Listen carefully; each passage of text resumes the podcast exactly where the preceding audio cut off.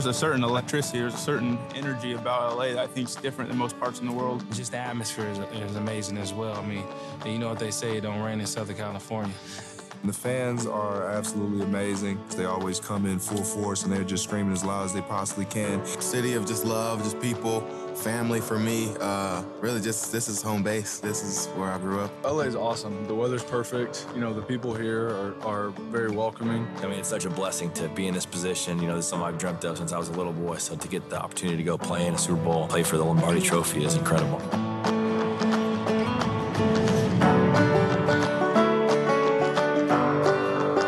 We love it up here. Um, you know, it's been an awesome community to be a part of, and uh, you know, the winters are a little tough though. The area as a whole, I mean, freezing. uh, it's cold. I mean, you know, we have great fans, great place to play. Um, not only are we teammates, but we're friends as well. And you see it by, you know, guys really digging into each other's lives. When I first got here, I was super surprised at how many believers in Jesus we have on the team. And it's a blessing to be here. And we're so excited and, and humbled and, and just thankful for having this experience. So we want to try to make the most of it. Well, happy football Sunday. Is that what you say? Happy football Sunday? Man, you know, the thing I love so much is when we sit here and we think about all the different pieces uh, that go into making um, this big day, Football Sunday. Um, by copyright reasons, we're not allowed to call it Super Bowl Sunday, um, which is crazy. They copyright everything out there. But, but when I think about, you know, this idea of two teams, one of the things is, is there's two teams that have been working all year long to get to one moment. It's kind of interesting because it's something that young boys have been growing up their entire lives, many of them dreaming of one day playing in a Super Bowl. One day arriving to the big stage, quote unquote, and seeing um, the hard work that you've been putting in all season pay off.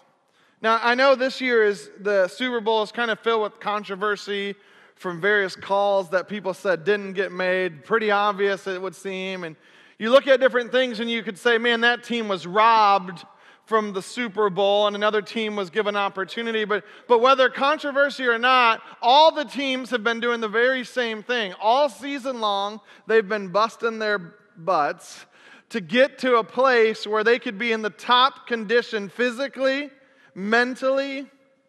And one of the things I love is to see believers, men of faith, rising up and saying, you know what? Not only am I going to be in the t- best physical shape, the best mental shape, but also the best spiritual shape. And I think of one who, um, throughout the years, from his days in high school to playing um, at Michigan State to then finding himself in the NFL, um, a quarterback by the name of Kirk Cousins.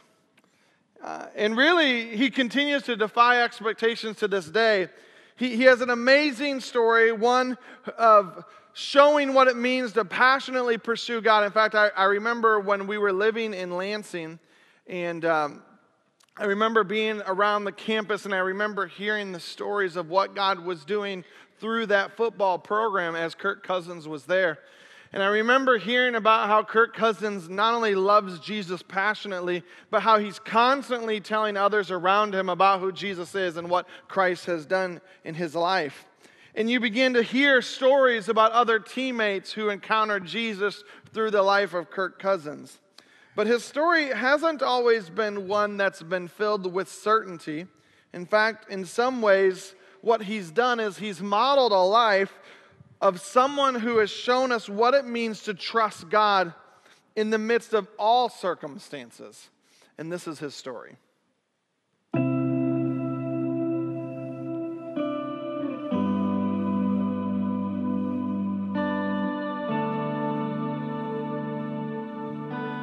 I remember one time in third grade, a, a, kid came over as we were just playing catch innocently. He just came over. He said, "You really throw the football well." And I said, "Oh, thanks, man." He said, "No, no, no you really throw the football well. And I thought, oh, okay. Played my very first varsity game my junior year of high school, and I knew that this was a big year for recruiting. So I knew that I needed to play well to have a chance to play in college. And in the very first quarter, of the very first game of my very first varsity season. I got hit on my left side and, and broke my ankle. And I remember driving back from the hospital with a cast on my ankle. And there were tears in my eyes. And I called my dad and I said, Dad, because I'm going to miss this season, it means that I can't play in college. The dream is over, if you will, to play in college. And my dad said, Kirk, you don't know that. Uh, think of Proverbs 3, 5, and 6, which says, Trust in the Lord with all your heart. Don't lean on your understanding. In all your ways, acknowledge Him, and He will direct your steps. At that moment, as a 17 year old junior in high school, I made Proverbs 3, 5, and 6 my life verse. And um, from that moment on, said, I'm going to I'm going to trust Him and let Him sort out the rest.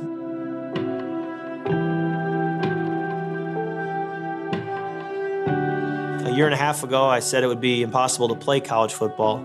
And now I'm signing a full scholarship to have college paid for to play for a school that would have been my dream school all along. You know, that was only the beginning. And yet at that time, I thought that alone uh, teaches me what it means to walk by faith and how big God is. And yet God said, Kirk, I, I haven't done anything yet. I'm going to take you on a journey here. Just keep trusting me.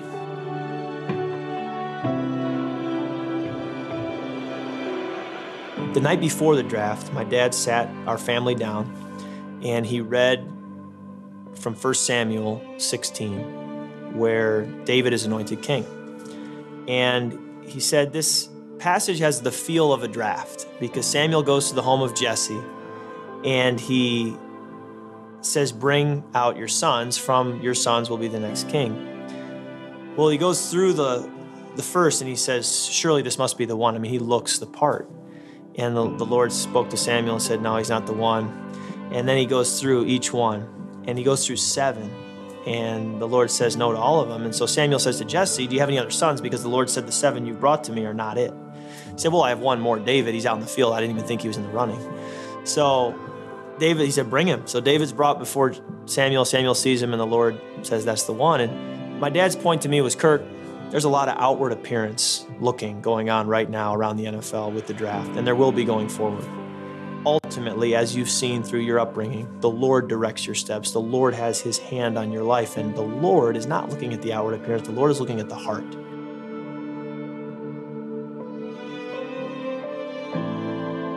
My dad came over and he said, Kirk, do you know what number quarterback you were? And I said, No, I, I don't. I said, I know there's usually 10 or 11 that get picked in the draft every year. He said, You were the eighth quarterback. He said, We read 1 Samuel 16 two nights ago, and David was the eighth son of Jesse. He said, I think the Lord is speaking to you. He's saying, Kirk, I have my hand on your life. When you fly to Washington, just trust me that I've got the next year, two, three, four, whatever it may be, under my control.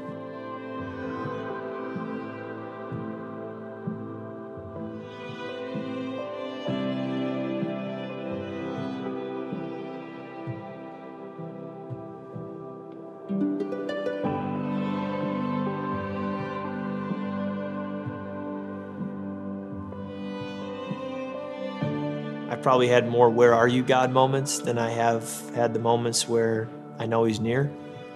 But I look back and I see he's faithful and he knows what he's doing and he gives us just enough.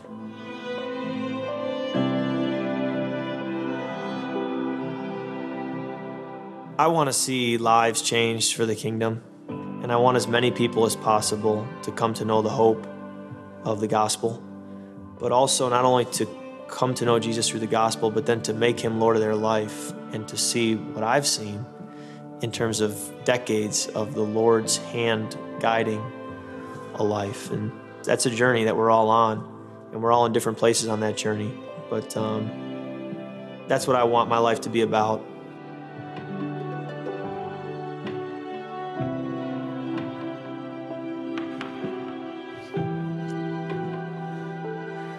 It's interesting to hear his story and to hear the whole analogy there between um, with David and, and being chosen as the eighth. And just when you think about what God has done in the life of Kirk Cousins, what you see is a man who simply trusted God in the midst of the seasons and yet has let his light shine. The influence that God has given him, he's allowed that to shine. But sometimes what happens is if we're not careful, we can begin to view our own lives through our own understanding. We begin looking at things and saying, I've got everything figured out.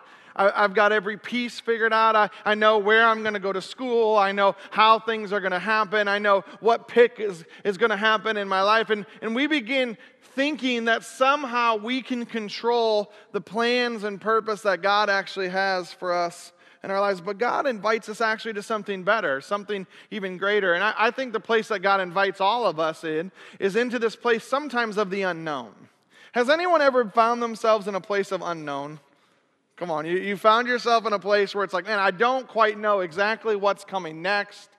And it's sometimes in those seasons where everything inside of us begins to try to control the situation. We try to try to figure all the pieces out so that this can line into this. And, and for many of us, what happens is it's in those moments that we begin to forget that God actually has a plan as well. And if God has a plan, that plan's unfolding regardless of our actions and regardless of what's happening um, and, and the choices that we're making. And in the midst of that plan unfolding, what God does is He invites us to be a part of His plan. In fact, today, what you're going to hear is stories from players across the league who have basically said, Okay, God, I want you to be front and center in my life. I want you to be front and center in my marriage. I want you to be front and center in my family. I want you to be front and center in my career. And though many of us will never have the opportunity to play on a stage like tonight, like many of these players will, we have an opportunity every day to let our light either shine for others or to hold it in. And I love seeing the faith of those believers throughout the NFL. Men who have taken a stand and have allowed their influence to make a difference in the world around you. You, each and every one of us, are people of influence. And today we're going to be hearing, continue to hear from players who are actually in the game tonight. And uh, you'll get to hear some of their stories from the big game today. So let's go inside of the locker room and let's take a look at some of their stories. We've seen God do some tremendous work in the lives of our families, and they're loving their wives, they're loving their children, and they're being good men both on and off the field. I think God is just my everything. He's been my crutch to lean on so many times when things are going bad, uh, but I think that constantly refocusing on Him is what's allowing me to continue to be on the straight and narrow and, and continue to be successful on this team. I'm a sinner. Um, but at the end of the day, His grace is, is so sufficient um, in my life and has been, and not just in my life, but my family's life. I think God in, in my season of life right now is, uh, you know, He's done some heavy work in my life the last couple years and helped me kind of discover who I am on a deeper level and, and as a man of God and as a father, as a husband. These days, I'm discovering God to be uh, really my my provider, my protector, my healer. It's just amazing the work that he that He's doing in my life and my family's life. This year, I tore my ACL, and so that obviously put an end to the season. But um, being able to every day work towards finding that that joy in life that um, only comes from the Spirit. There's there's growth happening. Nothing in the NFL is promised. So waking up with the faith every day that God is in control, that He loves you, and that He's going to take care of you no matter what. It gives you a peace of mind to to operate on a daily basis. We try to do what we can by leading by example and hopefully building relationships. Therefore, we're able to feed into the guys' lives and do the best we can just for the kingdom of God.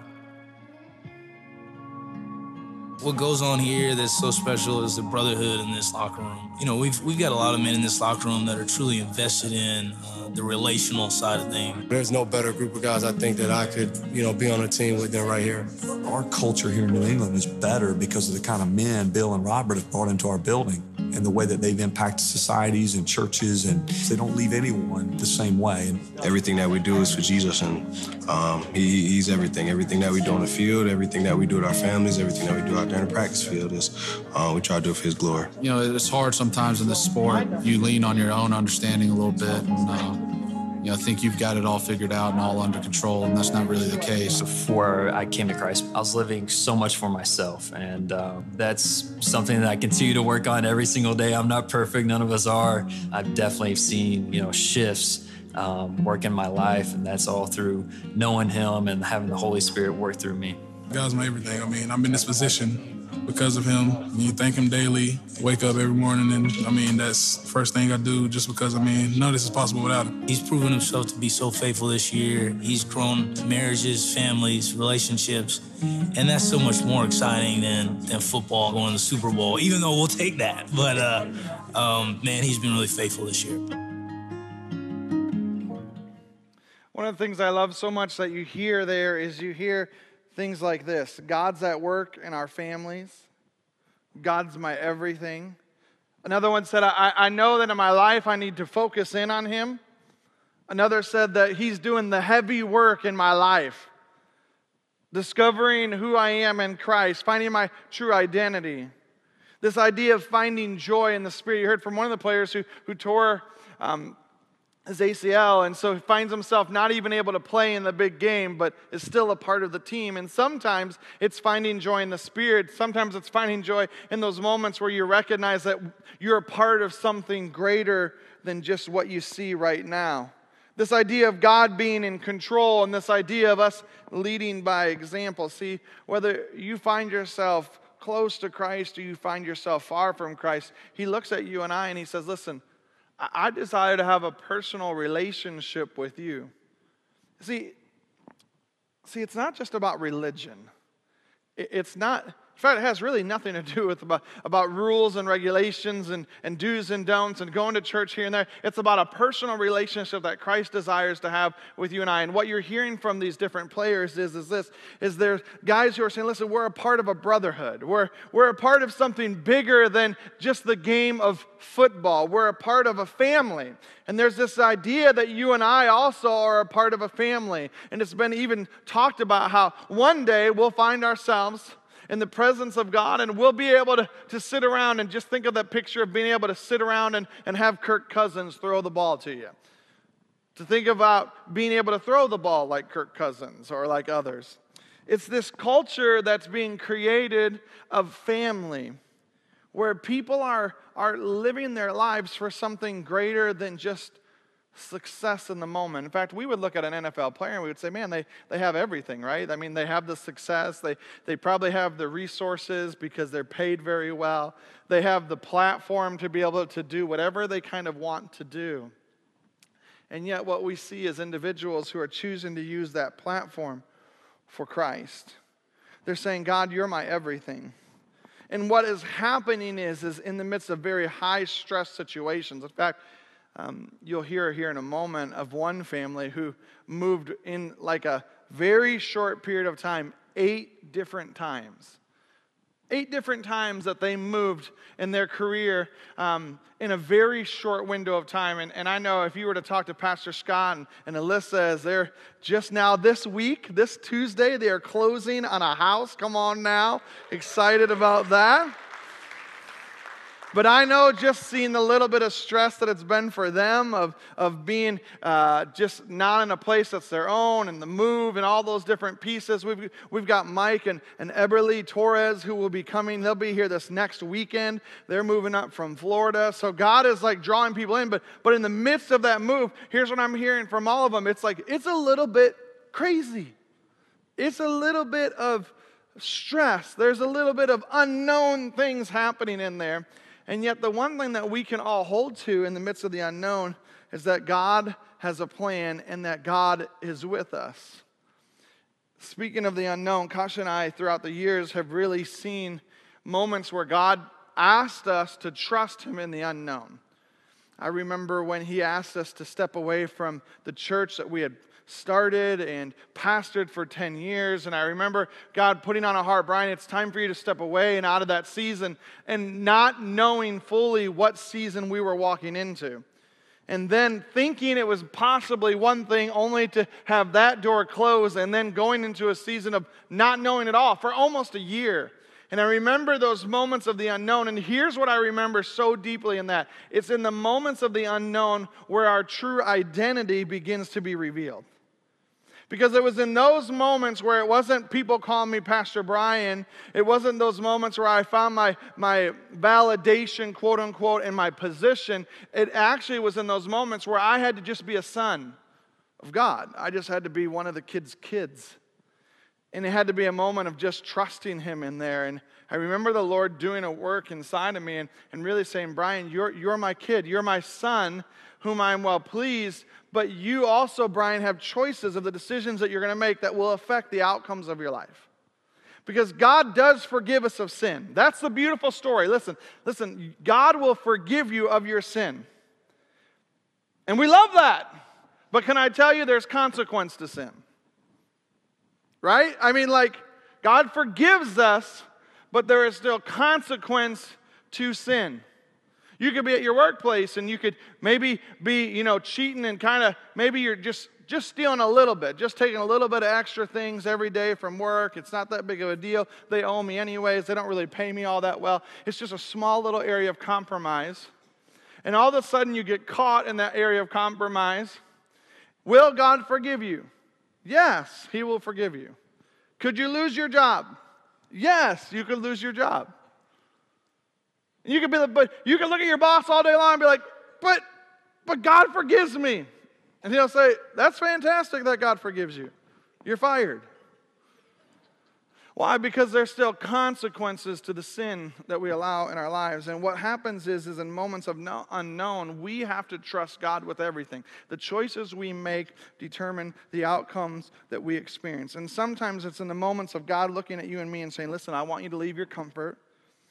I, I want you to leave the things that you know. I want you to put yourself in a position of maybe the unknown that we get to experience some of the greatness of who God really is. It's in those moments where we begin to st- learn firsthand that God is faithful. In fact, I want you to look at your neighbor right now and say this say, God is faithful. He is. He's faithful in the de- smallest of details. But what do you do in the midst of moments where it feels like your prayers are going unanswered? What do you do in moments where you feel like You've done everything you know to do. You've made the right choices, and yet you still find yourself in a place where it feels like the, the prayers are going unanswered. You're going to hear from a couple named Case and Kimberly Keenum. And Case and Kimberly Keenum, Case plays for uh, the Denver Broncos and is the quarterback for them. And what you're going to hear is how they have been living their life in a way of continuing to share to other people listen, we're going to trust God in the midst of our story. We're going to trust God in the midst of the unknown. We're going to trust God in the midst of unanswered prayer. We're going to allow our life to point to God. And here's a glimpse into their story.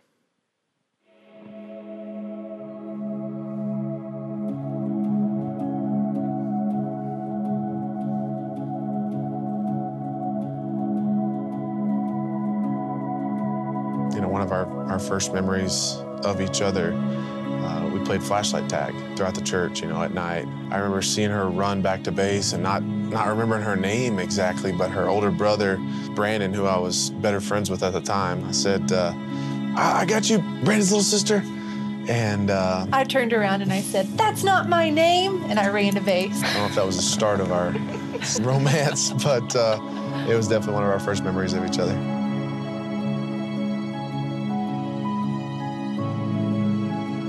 Coming into to college, I was consumed by football. Um, you know, was, I'm a competitive person. You know, when it didn't come easy, uh, you know, I struggled with it. You know, throwing one bad pass at practice or having a mistake, you know, here or there, uh, you know, really consumed me. And you know, it was a lesson I, I, I continually learned from freshman year all the way up to senior year when I hurt my knee that I was not just a, a football player that happened to be a Christian. I was a Christian who happened to play football.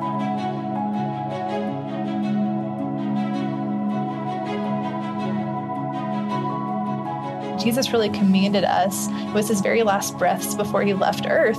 He said, Go therefore and make disciples of all nations, baptizing them in the name of the Father, Son, and Holy Spirit. One of the best parts of that verse, one that really struck home for us, is that word go. It's not just not just go, but it's as you are going. So uh, for me as a football player, uh, for her as a as a wife, um, whether you're a businessman, teacher, you know, construction work, whatever you're doing. Um, you know, as you are going, as you are doing those things, make disciples. That's not slapping them in the face with the Bible, but living our life as close as we can to chasing after Jesus.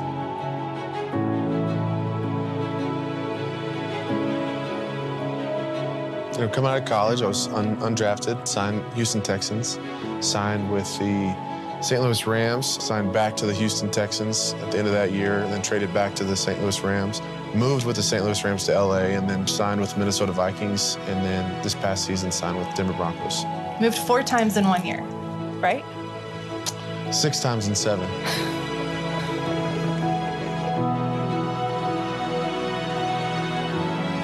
Any place we've been, I I never want to leave that place without giving the best I've got, without getting to know as many women as I possibly can. I don't want to waste that year. I want to help point others to Jesus no matter what I'm doing. And that is absolutely our goal as we are going.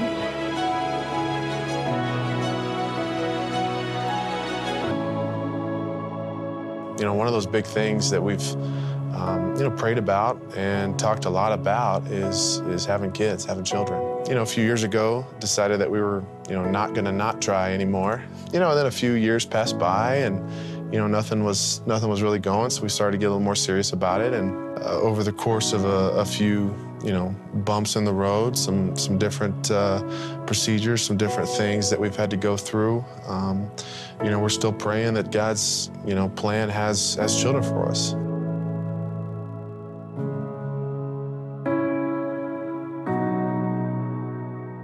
Having kids is not going to give me this ultimate happiness. Like, yes, it's going to be so joyful and amazing, and I cannot wait for hopefully the Lord to provide that in our lives. But I still feel like He's just teaching us so much to find the ultimate joy in Him and in Him alone, and just peace in Him. And I feel like the Lord has us in this time to be able to just have extra time to pour into other people.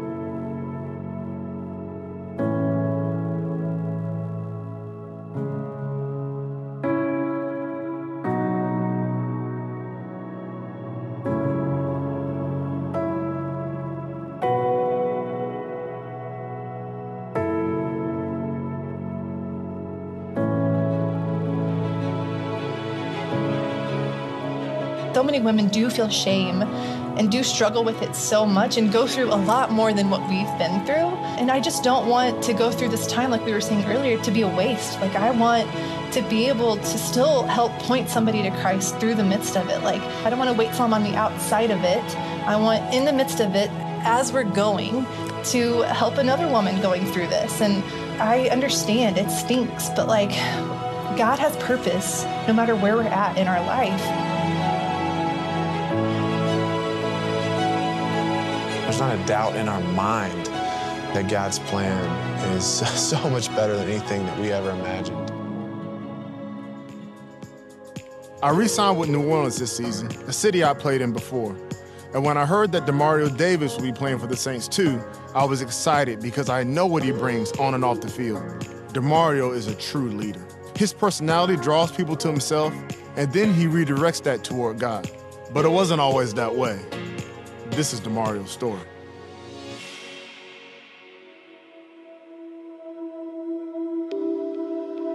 The first year I played football, I played running back. I went out and scored like, you know, 50 touchdowns in a year. Our team went undefeated all the way to the championship game, and I just kind of knew uh, then that football was a possible avenue for success for me. Going into my ninth grade year, I'm introduced um, to marijuana. I'm introduced to alcohol. I'm introduced to uh, sex. This is a 14 year old kid uh, dealing with this stuff, and I didn't have a father figure around to teach me, you know, what all that meant. All I had was to look to were the guys in the streets, which was drug dealers, guys who had criminal records, and I was looking up to those guys. So I just figured I was supposed to do what they did. I wanted to show them that I wasn't scared, that I wasn't uh, afraid to be a bad boy or whatever. I just wanted to impress them. I tried to jack um, another kid for his wallet. I tried to steal his wallet in the hallway and, I ended up getting in trouble and getting um, expelled from school. I remember my mom calling me on the phone and just hearing her brokenness when she answered the phone. You know, just like, Demario, what have you done? And when she said that, it was almost to the point of, you have messed up your life. And I remember uh, being out running the streets with some of my friends, and we were breaking in cars. I punched the window and I cut my arm up. And I have this uh, serious gash in my arm. And I felt like this was the first time I heard an audible voice from God. and he said, That's strike number two. The first strike was you getting kicked out of school. The second strike is you almost killed yourself tonight. If it would have been a few inches down, I could have gashed my wrist and died that night. That scared me to the point of, from the rest of my junior and my senior year, I cleaned up my act. I get to college, but the fruit of my life still isn't changed. I get back and I'm all of a sudden I'm at this college and now I'm a small fish in a big pond. So I feel like I gotta prove myself all over again. So I go back to drinking, I go back to smoking, I go back to partying, and I land myself in jail. We stealing groceries out of Walmart. And I just remember looking around and like, whatever I'm trying to do with my life, it isn't working. I had a chance to make it out, and now my coach can take my scholarship and I'd be sent back home. And I, I messed up my opportunity before I even played a snap on the field. Fortunately, the coach did not kick me off the team. He gave me another chance. Because a little while later, our team chaplain, who I'd been going to Bible studies with, he started to spend time with me in the Word. He was talking about, you know, these radical ideas that I had never even thought about. And then he started to show me in the Bible that matched exactly what he was saying. And I never had looked at the Bible in that light. A good tree can't bear bad fruit, and a bad tree can't bear good fruit. And he was talking about this is talking about your heart. So my whole theory with God was at the end of the day, God, you know I got a good heart. Well, this was showing me that I had a bad heart because nothing but bad fruit was coming from my life. But then he told me something that was reassuring and encouraging. He said, God will take out your heart of stone and give you a heart of flesh. And that night I went home and I was scared and I just prayed. It was the most sincere prayer I'd ever prayed. I said, God, I need a new heart. That's all I said. The next day I was hoping that everything would change. I woke up and by the end of the day I was doing a lot of the same stuff I had been doing. And I was like, man, you said that God would give me a new heart if I asked. He said, if you ask for a new heart, God will honor it and God will give it to you. It may not be today, it may not be tomorrow, but He's gonna give it to you. The message started to resonate and I started to understand why Jesus had to die on the cross. He had to pay for those sins. And until we get a new heart, we can't fix what's coming out of us. And that God wants to come inside of us and clean us so that He can draw us back to Himself. And it was like He was taking the scales off my eyes. At that moment, He removed the taste of alcohol from my mouth. He didn't remove marijuana and sex right then. But I said, God, you're the Lord of my life. And I'm gonna choose to serve you. When you wanna move these things, you will. And he did a little bit later. Um, he removed marijuana, and then uh, I was in an impure relationship for five years. God broke it. He was like, it's time to get out of this. And I got out of that relationship. For two years, I walked in purity. I dated my wife, and then we were married a year and a half later. And that was the first time I'd ever did a relationship the right way. And to say that I've done that now and then look at the, the benefits of uh, a blessed relationship and our marriage of after four years and our, our beautiful children, just to see that the fruit that's come from it, you just understand God is a God of order. And when we do things in His order, He can bless them more. I let go and I said, God, I'm trusting you. I don't know where you're going to take me. And He's brought me closer and closer to Him. Demario's story is a great example of how God pursues us. It's a relentless pursuit of kindness, truth, and love. And Demario needed God, even though he didn't realize it. And it may be the same for you today. All out, all in. It's not just a battle cry for football players, it's God's battle cry toward us too. The cross of Jesus Christ proves it, and the resurrection of Jesus gives it more power than anything else in our lives.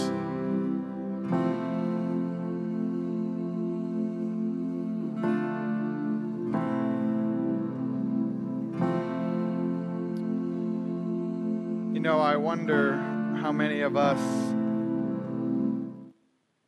would read that scripture verse right there and would see that God does have a plan and purpose for our lives.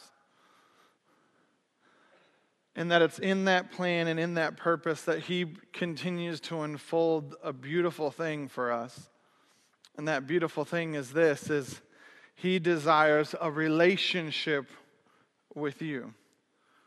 There are so many things in this world that are always trying to vie for our attention and saying, if, if, you'll, if you'll only have more of this, then this will fill that hole. If you'll, if you'll only have more fame, then that will, will fill that desire. If you only have more money, that will fill your desire. If you only have more things, more stuff, that'll fill that. If, if you only have that perfect relationship, then, then that will fill that hole in your life. But the reality of it is, is you and I have a spot in our lives that literally the creator of heaven and earth put inside of you.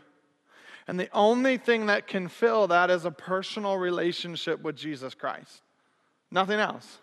Nothing else can fill that void in your life and in my life. And today I believe that God desires to fill a void in, in many of our lives. And so what I'm going to ask is this is, is that across this room there are many who have actually taken a step in their relationship with Christ. They've said, Jesus, come into my life, forgive me of my sins. And in that moment, Jesus did forgive them.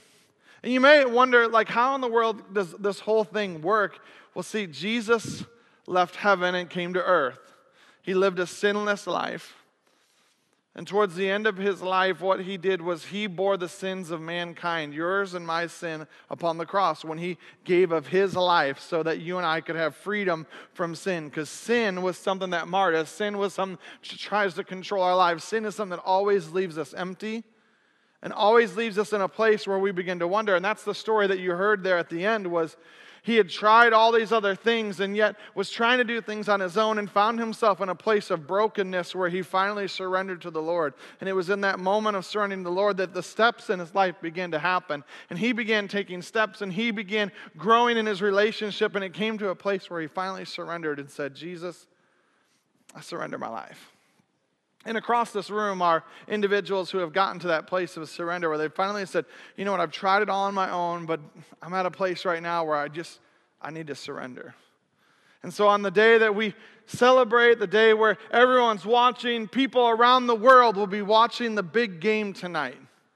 But the biggest thing that could happen in anyone's life is not whether a certain team wins or loses in the Super Bowl. The biggest thing that could ever happen is if you were to surrender your life to Christ and you were to say, Jesus, will you be Lord of my life? And so we've created a stage, and an environment today for you to encounter Jesus. And you've heard from various stories because we believe that today, if you'll just take one step closer today, if you'll surrender to Christ and you'll say, God, I'm going to give you an opportunity to actually change my life, we believe this that God will change your life. That's what it's all about. It's about seeing people take one step closer in their relationship with Him. And so I'm going to ask if you would bow your heads and close your eyes across this room. Father, you are faithful to meet with us in each and every moment. And Father, I pray that today, in these moments, God, that you would be here present. God, it's not about anything else, it's about you.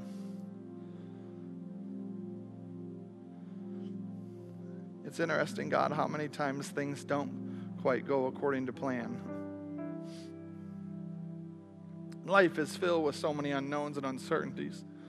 But there's one thing that's always the same in the midst of all those moments it's you. It's the fact that you are crazy, madly in love with us. So, Father, I ask that today you would have your way in this place. That today, God, people would take one step closer. That today, God, people would experience the song that we were singing earlier that you are crazy, madly in love with us, that they would experience that firsthand.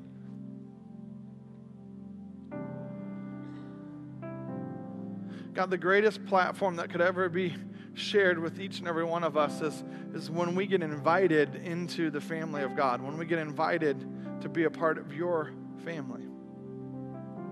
And so, Father, I pray that right now, in these next few moments, God, that you would take away every excuse, every distraction, anything that would keep us separate from you.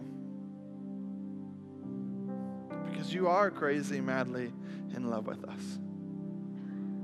So, God, let that truth resonate and resonate in our hearts today. Allow that truth to be something that, that goes deeper than just words that we hear, but actually may it be something we apply to our lives today. That you are crazy, madly in love with us, and that would happen through a simple act of surrender, a simple act of saying, Jesus, I surrender my life. Forgive me of my sin. Change me. And God, it would be from that moment forward, God, that we would live a different life. Not in our own strength, but in your strength. Not in what we've done, but in what you've done. It would be in that moment of surrender, God, that you would meet with us right here, right now. I've asked you to bow your heads and close your eyes because I simply want to ask a real simple question today, and that's this is do you know Jesus? I'm not talking about just knowing about him. Do you know him personally? Have you surrendered your life to him? Have you asked him to be Lord of your life? Maybe for some of us this morning, we remember a time of surrender, but since then we've kind of done our own thing. We've kind of pushed God out of the picture and we've said, I can do this on my own. I don't need you. And God today would be saying, No, no, no. What I did back then is the same thing I want to do again for you. But it comes through an act of surrender. And if you're here today and you haven't surrendered to Christ, you haven't said, Jesus, be Lord of my life, forgive me my sins, I want to pray a real simple prayer with you today. I'm not going to ask you to come up front or anything like that, but I am going to ask you to do one thing. I'm going to ask you to raise your hand and to say, That's me, Pastor Brian. I, I need to take that step today. And in an act of taking a step, you're going to raise your hand and you say, That's me. I need to surrender to God. I need to give Him my life. And if that's you, would you just real quickly just raise your hand? You just say, That's me, Pastor Brian. I see that hand right there. God would just be reaching out to you, and just be saying, "Hey, listen, I'm, I'm right here. I see that hand back there." Just a simple act of surrender, a simple act of saying, "Jesus, this is this is me. This is me and you time right now." Us to pray with those who have raised their hand this morning, and I want us to all join together. And if you would just repeat this real simple prayer with me, and you'd say, "Jesus, right now." I admit I can't do this on my own. I need your help. Right now, I'm asking that you would forgive me of my sin, that you would change my life. I need your help. And so, right now, I receive your love into my life